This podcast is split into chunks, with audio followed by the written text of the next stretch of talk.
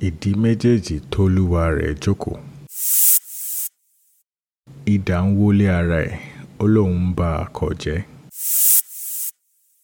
Ìbọn dídá olówó ló ní kí wọ̀fà rẹ́rìn sọ àdánù.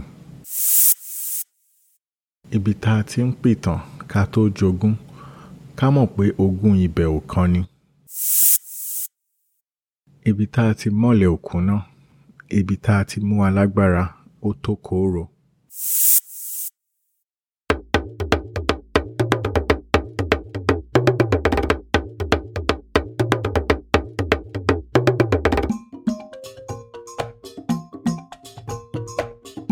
and welcome to episode 51 of the Yoruba Proverbs Podcast. I'm your host Bidemi Ologunde. Ẹ káàbọ̀ sí abala ìkọkànléláàádọ́ta ètò òwe Yorùbá. Orúkọ mi ni Bidemi Ologunde. On this episode, I'll be analyzing 5 Yoruba proverbs that describe concepts such as moderation, taking responsibility, and self-respect. So according to Yoruba tradition, a young person quoting proverbs in the presence of adults must do so humbly and respectfully. Therefore, in line with tradition, I humbly crave the indulgence of my parents and Yoruba elders worldwide before going ahead with this episode. Thank you for your time. Let's get to it. So the first proverb I have says, Ibi tá a ti mú ọ̀lẹ kò kúnná. Ibi tá a ti mú alágbára ó tó kóoro. The place where a lazy person was apprehended bears no marks. The place where a powerful man was apprehended is broad enough to plant a farm. Ibi tá a ti mọ́lẹ̀ ò kúnná. Ibi tá a ti mú alágbára ó tó kóoro.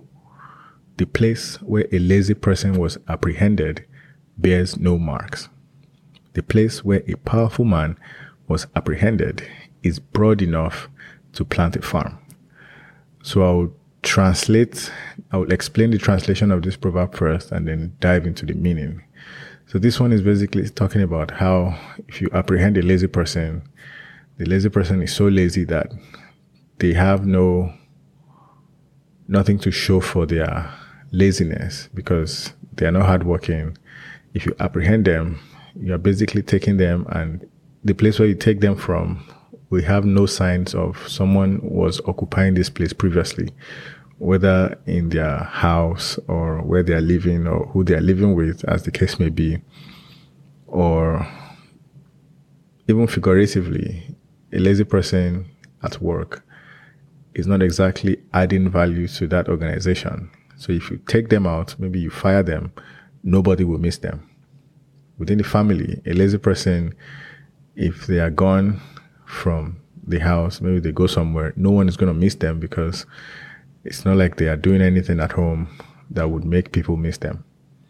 On the other hand, if you take a powerful person away from somewhere, people would feel the absence of that person simply because where they occupy is large enough to plant a farm, meaning they have so much gravity that if you take them away from somewhere, you would feel the effect of their absence because so many things would now be glaringly obvious simply because this powerful, hardworking person used to take care of those things. So now to the meaning of this deep proverb, basically meaning even if a worthy person is vanquished, they will leave signs of powerful resistance. So you can't just take them and they will not go down fighting.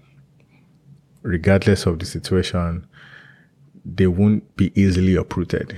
So compare this to a plant, a skinny plant that you can, even a toddler can uproot within from the soil, will most likely not leave any mark where you uprooted it from.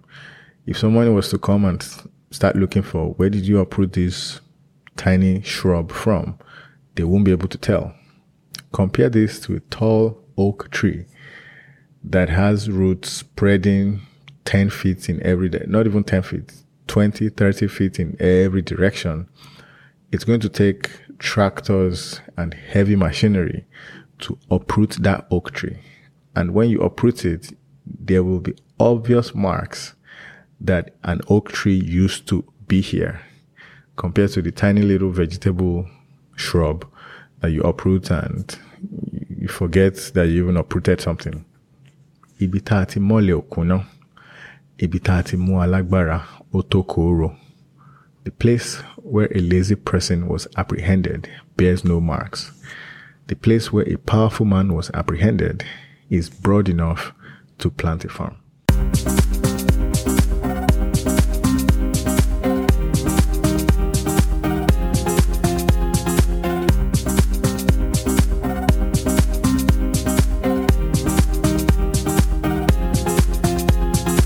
So proverb number 2 says, Ibita tin pitan kato jogun, kamope ogun ibe okani. Where one must recite genealogies in order to establish one's claim to inheritance, one should know that one really has no claim to patrimony there. Ibita tin pitan kato jogun, kamope ogun ibe okani. Where one must recite genealogies in order to establish one's claim to inheritance, one should know that one really has no claim to patrimony there.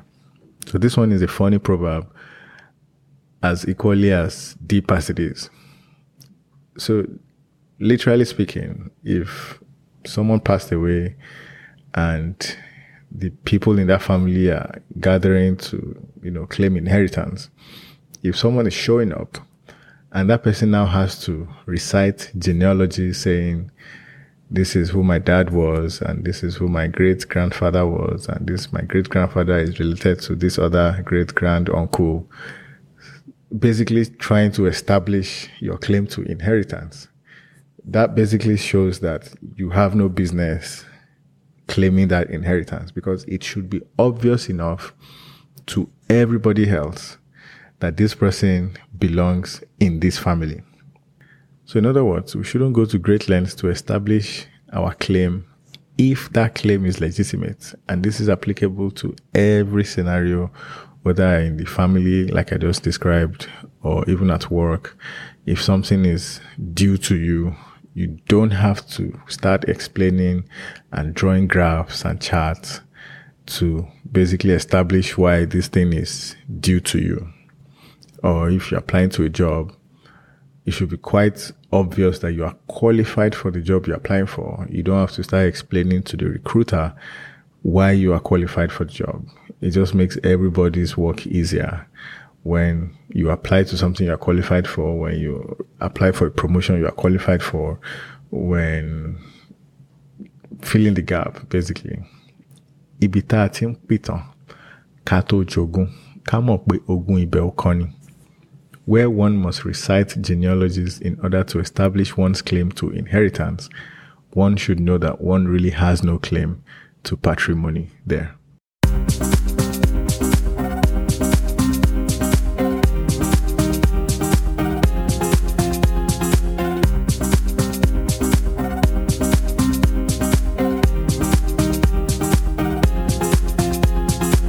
So proverb number 3 says, Ibon dida olowo lo ni kiwo farerin so adanu. It is the masters engaging in silly antics that affords the pawn the opportunity to laugh so hard that it tosses the cutlass away. Ibon dida olowo lo ni kiwo farerin so adanu.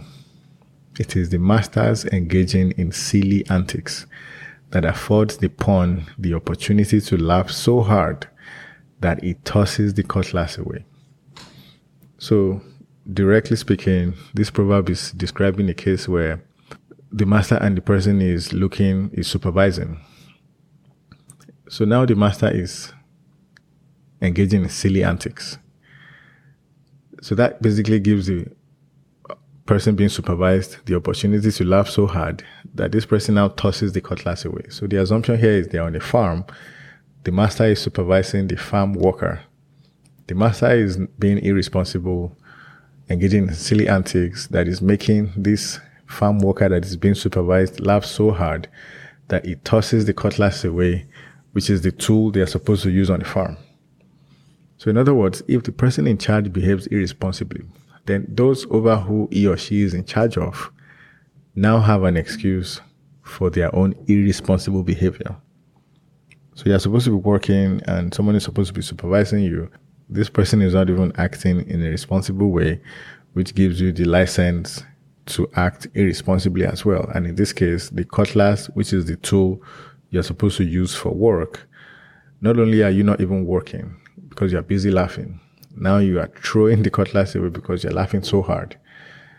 So irresponsibility bears irresponsibility, whether in the family, at work, or wherever we find ourselves. It is the masters engaging in silly antics that affords the pawn the opportunity to laugh so hard that it tosses the cutlass away.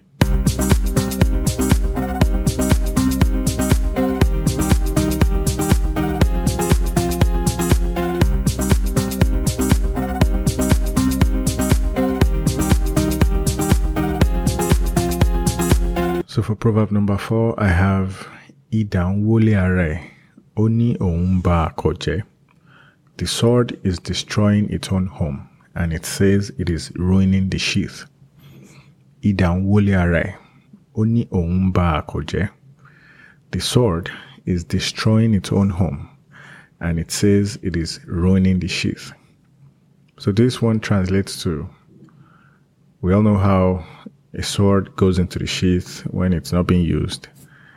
But because the sword is so powerful, it's looking at the sheath and saying, I'm so powerful, I can kill and plunder and also destroy this sheath where they keep me at the end of the day. That is basically saying you're destroying where you live, because that is where the sword lives to protect it from too much heat, to protect it from too much cold, to basically protect it from sun and rain and corrosion and so on. But because this sword is not self-aware, it's thinking I'm all too powerful, even this sheath has nothing against me. Meanwhile, that is where the sword lives. You are destroying your home thinking you are all too powerful. So this means someone whose actions will eventually backfire on him or her, this person still thinks they are hurting other people because they are so powerful and they're just exercising their power and nobody can stop them, not knowing that what goes around comes around. The sword is destroying its own home, and it still says it is ruining the sheath.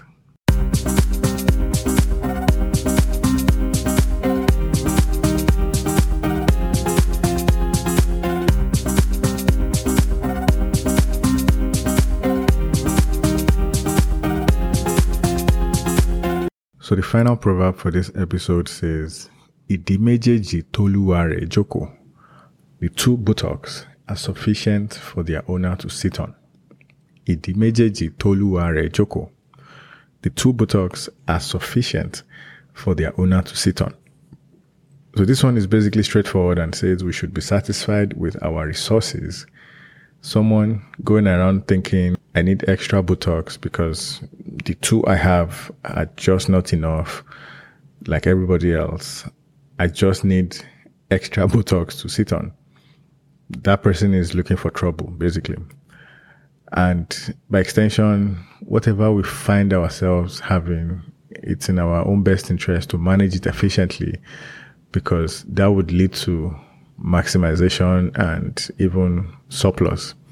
And it's in the Bible and every holy book that whoever has a talent should make sure they use the talent effectively, because that is how they would get more talent. And people that don't use their talent well, that talent will be taken away from them and be given to people that actually use their own efficiently. The two buttocks are sufficient for their owner to sit on. So that's all I have for this episode 51 of the Yoruba Proverbs podcast. Thanks for listening.